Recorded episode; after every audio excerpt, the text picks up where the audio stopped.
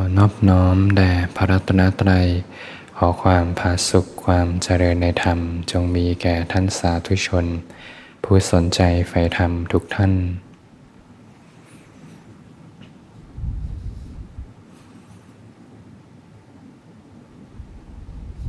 ก็เป็นธรรมะยามค่ำคืน ที่สนธรรมะอารี ก็เป็น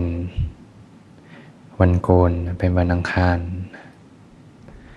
ที่ 9 มกราคม 2567 วันอังคารญาติโยมก็ทำงานกันวันที่สองของสัปดาห์ ก็ถือโอกาสอาบน้ำอาบท่า เต็มตัวปฏิบัติธรรม ฟังธรรม ให้จิตใจได้เป็นกุศล ที่ผ่านมาในวันนี้ก็ให้แล้วไปนะเรื่องหนักแค่ไหน ก็ให้ผ่านไป ไม่นำเรื่องเข้ามาค้างคาอยู่ในใจ เรื่องที่จะเกิดขึ้นในอนาคตก็ยังมาไม่ถึง เพียงแค่กลับมาอยู่กับปัจจุบัน ปัจจุบันขณะ มีสติรู้สึกตัวอยู่ ให้จิตใจได้เป็นกุศล ผลเป็นความสุขชุ่มเย็นอยู่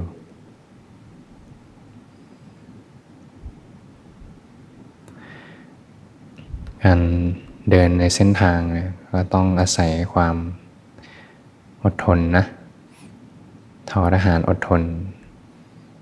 เหมือนเต่ากับกระต่าย บางที กระต่ายวิ่งเร็วไป ไปพักแป๊บเดียวเนี่ยหายไปนานเลย บางทีเราเครื่องแรง แต่ไปพักแวะพัก แวะอยู่กับโลกแป๊บเดียวก็หายไปนานเหมือนกัน กว่าจะกลับมาในเส้นทางได้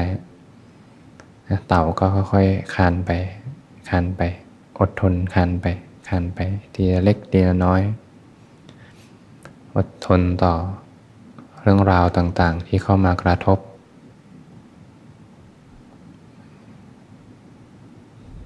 อดทนต่อสิ่งที่เข้ามายั่วยุทั้งหลายทาง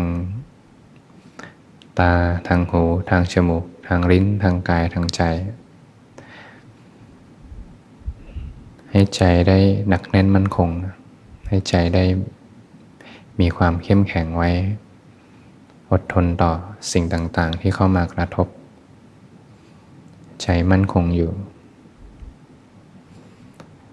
เราก็สำรวจดูว่าที่ผ่านมา มีพัฒนาการอะไรขึ้นบ้างในช่วงที่ผ่านมานะศีลเป็นอย่างไรนะช่วงนี้ขาดตกบกพร่องไหม สามารถพัฒนาได้ในพรุ่งนี้ก็ถ้าใครว่างสะดวก ก็ศีลอุโบสถ เพิ่มมาอีกสามข้อ เป็นไปเพื่อลดละสละละวางเพื่อต่อการภาวนา ก็ลองดูเนาะถ้าใคร มีกำลังใจแล้วก็เคลียร์งานได้ เพียงแค่วันหนึ่งกับคืนหนึ่งก็มีค่านะจิตเขาจะเริ่มเห็นความแตกต่าง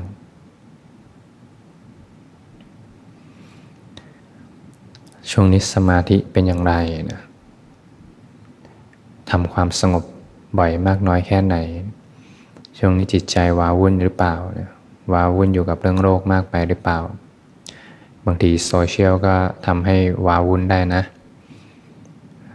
ทำให้จิตใจฟุ้งซ่านได้นะก็ต้องหาเวลาทำความสงบไว้บ้างนะอย่างน้อยวันหนึ่งก็ มีเวลาระหว่างทำงานก็ดีนะเช้าค่ำก็ดี ก่อนนอน ตื่นไปทำงาน ให้จิตใจได้สัมผัสความสงบก่อน แม้เพียงเล็กน้อยก็มีค่า ความตั้งมั่นระหว่างวันเป็นอย่างไรนะถ้าช่วงนี้ความตั้งมั่นไม่ค่อยมีเลยนี่ก็ ค่อยๆดึงกลับ ค่อยๆดึงกลับนะกลับมาอยู่ในเส้นทางกก็หมั่นสำรวจดูเนาะช่วงนี้เป็นอย่างไร พอจิตไม่ตั้งมั่นนะปัญญาก็ไม่เกิดนะไม่เห็นตามความเป็นจริงนะช่วงนี้ปัญญาเป็นอย่างไรนะลดละสละวางได้มากน้อยแค่ไหน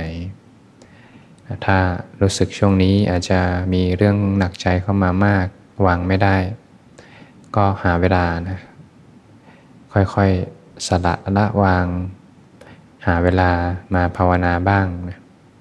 แม้เพียง 5 นาที 10 นาทีก็คุ้มค่ากับชีวิตนะ แม้เพียงเล็กน้อยเนี่ย เปลี่ยนวิถีจิตได้เลยนะบางทีบางคนเนี่ยทุกข์มากๆแล้วอยู่ สัมผัสความสงบแป๊บเดียวพ่งตื่นขึ้นมาเนี่ย เห็นเลยเนี่ย ไม่เอาแล้วทุกข์นะร้อนเดินเส้นทางแห่งความสงบเย็นเลย แม้เพียงเล็กน้อยก็มีค่าจะเปลี่ยนแปลงชีวิต เปลี่ยนวิธีการเดินของจิตเนี่ยเราจิตส่วนใหญ่ก็จะจมอยู่กับอกุศลนะพอสัมผัสความสงบเล็กน้อยเนี่ยเขาก็หาทางเดินของเขาได้เอง ให้ใจได้คุ้นชินอยู่กับความสงบไว้ พอเวลาเจอเรื่องหนักๆเข้ามากระทบเนี่ย เขาจะเริ่มเห็นความทุกข์แล้วเขาก็จะค่อยๆวางความทุกข์ลง วางความหนักอกหนักใจลง เราก็ไม่ได้มีเวลาภาวนาเยอะนะ อย่างญาติโยมถ้ามีงานเนี่ย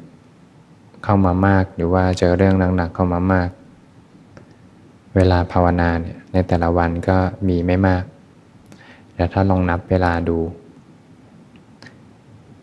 365 วันเนี่ยหนึ่งปี กันเวลาที่ภาวนาจริง ๆ ก็ไม่เยอะ ไหนจะหักเวลานอนไป หักเวลาที่เพลินกับโลกไปนิดเดียวเอง เวลาที่จะให้ความสำคัญกับกายใจ ให้ความสำคัญกับการเจริญสติ ก็มีไม่มากนะ ก็ต้องหมั่นที่จะไม่ประมาท มันทบทวนทำทั้ง 5 ประการอยู่หนึ่งๆก็ช่วยได้เรียกว่าดึงสติได้เหมือนกันพระเจ้าให้พิสุหรือว่าคฤหัสถ์เนี่ยพิจารณาได้ทุกวัน เพราะเรามีความแก่เป็นธรรมดา ไม่สามารถก้าวพ้นความแก่ไปได้ เมื่อเราเห็นว่าร่างกายเนี้ยต้องแก่เป็นธรรมดา เวลาก็ผ่านไปเร็วนะโยมจำตอนเด็กๆได้ไหมนึกตอนเด็กๆ กิจกรรมอะไรก็ได้ตอนเด็กๆ รู้ตัวอีกทีอา้าวอายุเท่าไหร่แล้วเนี่ย เลขสามเลขสี่เลขห้าเลขหกเลขเจ็ดนำหน้าแล้ว ไม่ว่าจะอายุเท่าไหร่ ความรู้สึกจะเหมือนกัน ไวเหลือเกิน ไวเหลือเกินเวลา แล้วเมื่อผ่านไปอีก5ปี10ปี จะมีความรู้สึกเดียวกัน ไวเหลือเกิน เพราะเวลาเป็นสมุด ถ้าถอนออกก็จะเจอความจริง พอเห็นคุณค่านะของว่าชีวิตก็ดำเนินไปเสื่อมไปทุกวัน แก่ไปทุกวัน พอแก่จริง ๆเข้า ก็จะไม่ค่อยทุกข์ไปกับความแก่ยอมรับได้ พอความแก่มาพร้อมคู่กับความเจ็บเลย แก่ไปแก่ไปร่างกายเสื่อมไปตามวัย อวัยวะไม่เหมือนเดิม การทำงานของหัวใจไม่เหมือนเดิม การสูบฉีดเส้นเลือดไม่เหมือนเดิมแล้ว ไตก็ไม่เหมือนเดิม กล้ามเนื้อ ความยืดหยุ่นทางร่างกายโครงสร้างกระดูกไม่เหมือนเดิม เสื่อมหมด ทุกอย่างเสื่อมหมด เจ็บ วันหนึ่งก็ต้องเจ็บ เจ็บเข้าโรงพยาบาล แต่ถ้าเห็นว่าอ้าวเป็นธรรมดาเนี่ย เหมือนต้นไม้อะใบไม้ที่อยู่ๆยังไงก็ต้องจากใบอ่อนๆ ใบแก่แล้วก็หลุดออกจากกิ่งจากก้าน เหมือนกันเลยเป็นธรรมดา พิจารณาเนืองๆ ก็ยอมรับความจริงได้ก็ไม่ทุกข์ไปกับความแก่ ความเจ็บนะแล้วก็สุดท้ายก็ต้องจากโลกนี้ไปนะเป็นธรรมดา ไม่มีอะไรเกิดแล้วไม่ดับนะ การเกิด เหมือนเป็นการพยากรณ์คู่กันว่ายังไงก็ต้องดับ หนีกันไม่ได้เลยนะเป็นสิ่งคู่กันเลย แปลว่า มีชีวิตอยู่กับไม่มีชีวิตเนี่ย เหมือนเป็นสิ่งเดียวกันเลยนะเนี่ยจะอยู่หรือจะไม่อยู่ก็มีค่าเท่ากัน เหมือนถูกพยากรณ์ไปแล้ว ยังไงก็ต้องดับแน่นอน พอเห็นมาก ๆก็ยอมรับความจริงได้นะ เหมือนทำข้อสอบทุกวัน พอสอบใหญ่มาถึงก็ไม่ตื่นเต้น ไม่หวาดกลัว ยอมรับธรรมชาติได้ก็เป็นของเขาเช่นนั้นแหละ ใจก็ไม่ดิ้นรนเวลาความตายมาถึง ความผัดภาค คนที่รักที่สุดคือใครล่ะที่ผุดขึ้นมาในใจ ก็ต้องจากกันไปอยู่ดี สิ่งของที่รักที่สุดคืออะไร นั่นแหละ ต้องจากไปกันอยู่ดี ไม่เขาจากก่อนก็เราจากก่อนก็จะได้วางใจไว้ถูกเวลาจากไป จะไม่ทุกข์มากกับสิ่งที่พัดภาคจากไปพอสรรพสิ่งเกิดมาแล้ว ย่อมเสื่อมและสุดท้ายก็ต้องดับลงเป็นธรรมดา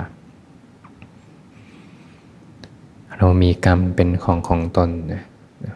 ก็ทำกรรมใดไว้ย่อมได้รับผลแห่งกรรมนั้น สร้างเหตุที่ดีย่อมได้รับผลที่ดีสร้างเหตุเป็นกุศลจิตใจมีความชุ่มเย็นสร้างเหตุเป็นอกุศลใจก็เป็นทุกข์แต่สมัยนี้บางคนเขาก็มองว่าทำดีกับ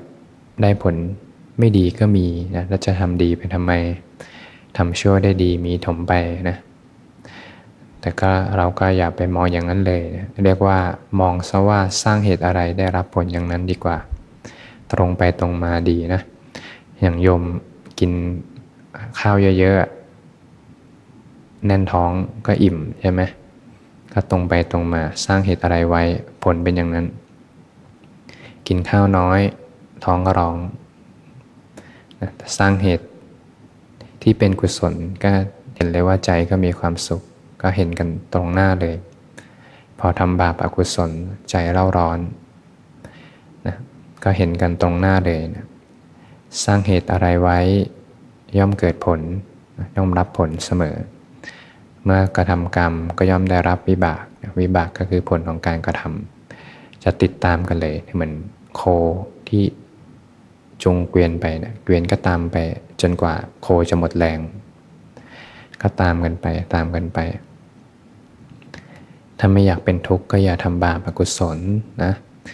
บาปอกุศลเราก็รู้กันอยู่แล้วคืออะไรนะถ้าผิดศีล ใจเป็นอกุศลก็ทุกข์ขึ้นมานะอย่างถ้าผิดศีลข้อหนึ่งเนี่ย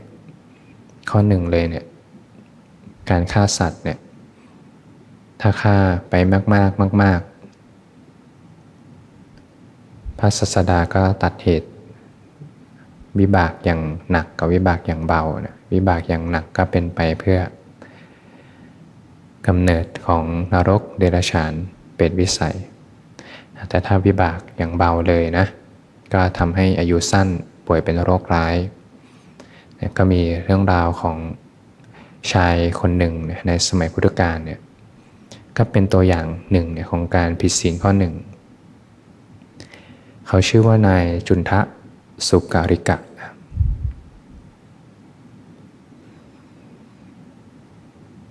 เขาก็เป็นชาวเมืองราชคฤห์นะก็ทำกิจการการงานของเขามีบุตรและภรรยา บ้านอยู่ใกล้วัดเวรุวัน อยู่ใกล้ ๆ วัดเลยนะเป็นช่วงหนึ่งที่ข้าวสารแพงข้าวสารแพงบ้านเขานี่มีข้าวสารเยอะพอดี ก็เลยนำข้าวสารเนี่ย ไปแลกหมูมา เขาก็ไปได้หมูมาเยอะเลย เขาก็คงจะทำธุรกิจใหม่ละเกี่ยวกับหมู ก็ล้อมคอกไว้หมดทำที่เก็บหมูล้อมคอกไว้ แล้วก็หลังคอกก็ทำปลูกผักนะปลูกผักพืชผักไว้เป็นอาหารให้หมูกินก็ ใช้เวลาเลี้ยงหมูไป แล้วก็ปลูกผักไป พอผักโตขึ้นมาก็ให้หมูกิน กินจนอ้วนตัวใหญ่ พอกินจนอ้วนเสร็จ เขาก็ฆ่าหมูทำเป็นอาชีพฆ่าหมูฆ่าไว้ขายบ้างนะบางทีก็ฆ่าไว้กินเองเนี่ยบางทีก็นำหมูมาปิ้งกินกับภรรยาและก็บุตร เขาทำแบบเนี้ยต่อเนื่องกันไปเนี่ยห้าสิบห้าปี ต่อเนื่องเลยเนี่ยเรียกว่าอยู่กับการฆ่าจนเป็นปกติ บุญไม่เคยทำเลย บ้านอยู่ใกล้วัดเนี่ยอยู่ใกล้ก็เหมือนอยู่ไกลพระศาสดาประทับอยู่ที่พระเวรุวัน วัดพระเวรุวันเนี่ยไม่เคยเข้าไปกราบเลย ไม่เคยทำบุญใส่บาตรไม่เคยถวายทานแก่พระภิกษุสงฆ์ถวายดอกไม้ทุบเทียนเนี่ยไม่เคยเลย โอ้ถ้าเป็นเรานี่รู้ว่าพระศาสดา อยู่ใกล้ๆเนี่ยอยู่วัดใกล้ๆนี่ก็คงไปกราบทุกวันใช่ไหมแต่บางคนเขาก็อยู่ใกล้เหมือนอยู่ไกลเหมือนกัน มองไม่เห็น ก็ไม่เคยทำคุณงามความดีเลย รักษาศีลก็ไม่รักษาทานก็ไม่ให้ ผิดศีลอย่างเดียว ผิดศีลข้อหนึ่งต่อเนื่องกันนานเนี่ยห้าห้าสิบห้าปี จนวันหนึ่งเขาป่วยลงป่วยหนัก แล้วเขามีความร้อนออกมาทั่วกายเลยนะก็เรียกว่าเป็นไฟจากอเวจีมหานรกเนี่ยเผาออกมานะเพราะสภาพภูมิจิตตอนนั้นนะ่ะเปลี่ยนแล้ว อย่างภูมิจิตอย่างถ้าเรากลายเป็นมนุษย์เนี่ยถ้านั่งกันอยู่หลายๆคนเนี่ยถ้าบางคนจิตใจเป็นกุศลก็เป็นภูมิของมนุษย์และเทวดา แต่ถ้า ใจใครเป็นอกุศล มีความโกรธ มีความร้อนใจใจก็เป็นสัตว์นรกนะถ้าใครมีความโลภอยากได้สิ่งต่างๆเนี่ยก็ใจก็เป็นเปรต เรียกว่าภูมิภูมิจิตภูมิใจ เนื่องจากการที่คนเนี่ยทำบาปจนเป็นปกติทำต่อเนื่องเลย โดยไม่รู้สึกผิดเนี่ยกลายเป็นมนุษย์แต่สภาพจิตตอนนั้นเนี่ยเรียกว่า อยู่ต่ำระดับของอเวจีมหานรกแล้ว เขาเลยรู้สึกร้อนไปทั่วกายเลยเนี่ยร้อนทุกทรมานมากพระศาสดาท่านก็ตัดถึงเนี่ยว่าไฟของอเวจีมหานรกเนี่ยสามารถแผ่ไปได้ถึงร้อยโยชน์เลย แล้วก็จะมีอยู่ตลอดเวลาเลย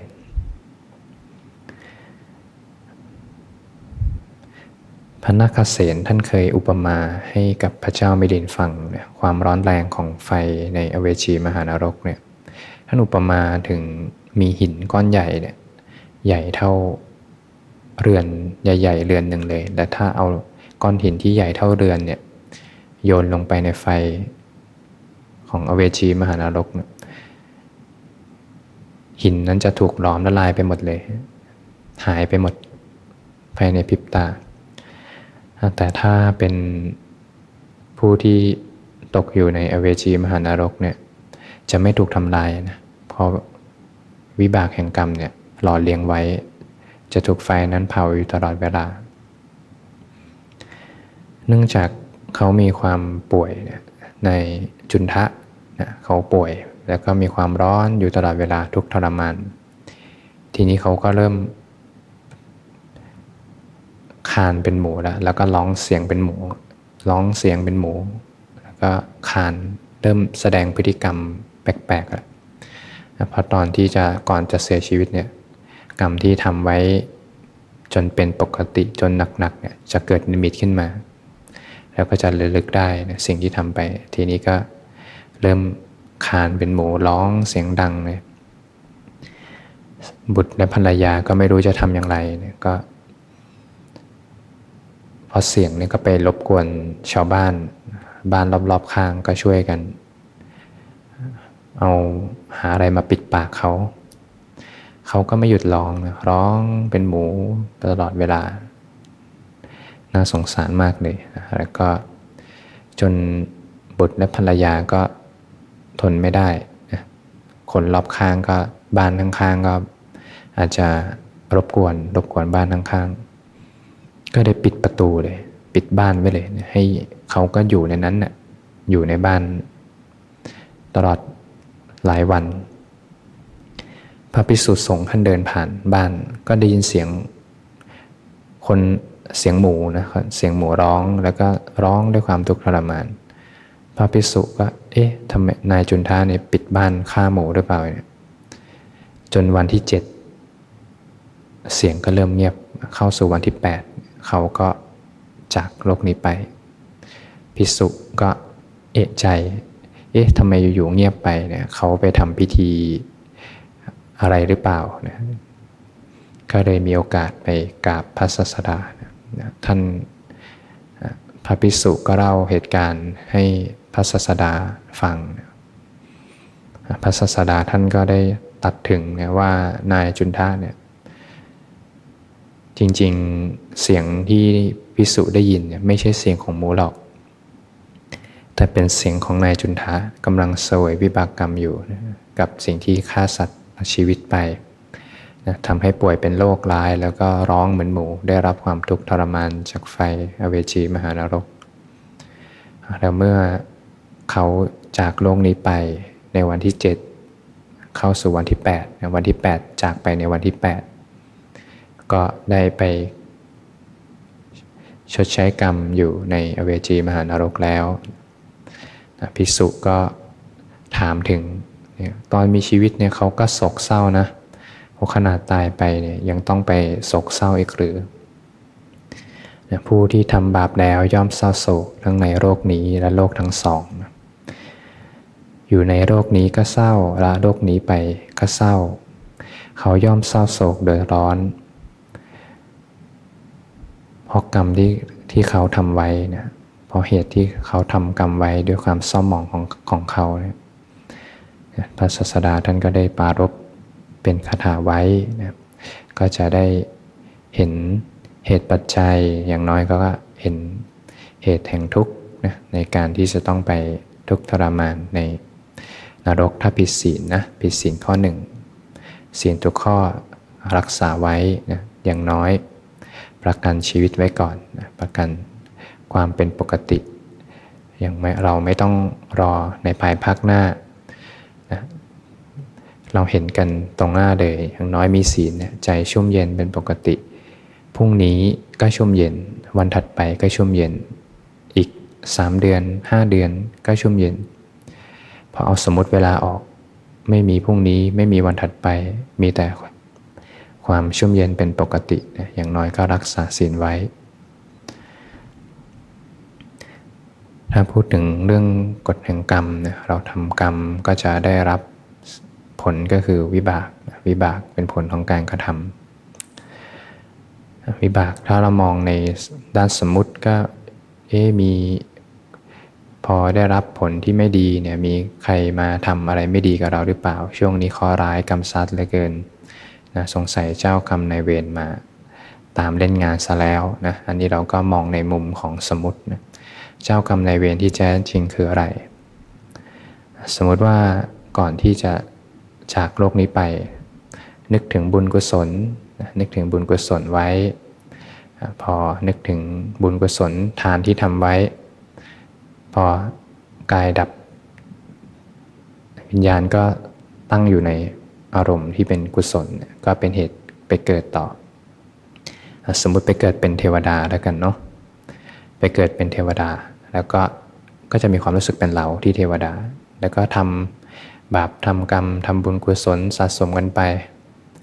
พอวาระสุดท้ายให้ผล ไปเกิด เป็น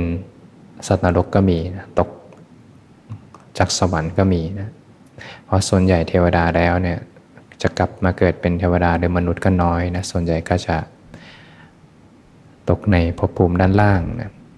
พอเหตุปัจจัยบุญกุศลให้ผลมาเกิดเป็นมนุษย์พอเกิดเป็นมนุษย์ก็มีความรู้สึกเป็นเราขึ้นมาอีก พอทำกรรมดีอะสมมติว่าไปเกิดเป็นพรมก็จะมีความรู้สึกเป็นเราขึ้นมาอีก พอเกิดเป็นพรมเหตุปัจจัย อาจจะ ทำบาปอกุศลก่อนที่จะดับลงก็ไปเกิดเป็นสัตว์นรกอีก ก็จะวนอยู่อย่างเงี้ยอยู่เรื่อยไป เพราะความไม่รู้อริยสัจพอไปเกิดเป็นอะไรก็ทำกรรมก็รับวิบากกิเลสเป็นเหตุให้เกิดการกระทำกรรม กระทำกรรมแล้วก็รับวิบากให้ผลสืบเนื่องกันไป จะเห็นเหตุเลยว่าเจ้ากรรมในเวรที่แท้จริง ก็คือความไม่รู้อริยสัจนี่เอง ตัวจริงเสียงจริงเลย ถ้าดับเหตุตรงนี้ได้ก็จบกันนะด้วยศีลสมาธิปัญญา เพราะถ้าเห็นแบบนี้แล้วเนี่ยคนหนึ่งจะเริ่มเห็นเหตุเลยโอ้น่ากลัวจริง ๆ แล้วก็ทางเดินก็อยู่ตรงหน้าแล้ว ถ้าเห็นเหตุแบบนี้แล้วจะรู้เลยว่าอริยสัจสำคัญแค่ไหน นะมันที่จะเข้ามารู้อริยสัจด้วยการเดินอยู่ในเส้นทางแห่งศีลสมาธิปัญญานะนำพาชีวิต เข้าสู่ความสงบร่มเย็น ความเป็นอิสระที่แท้จริงของชีวิต จะได้ไม่ต้องร้อนใจในภายหลัง พบกับความสงบสุขที่แท้จริงของชีวิตได้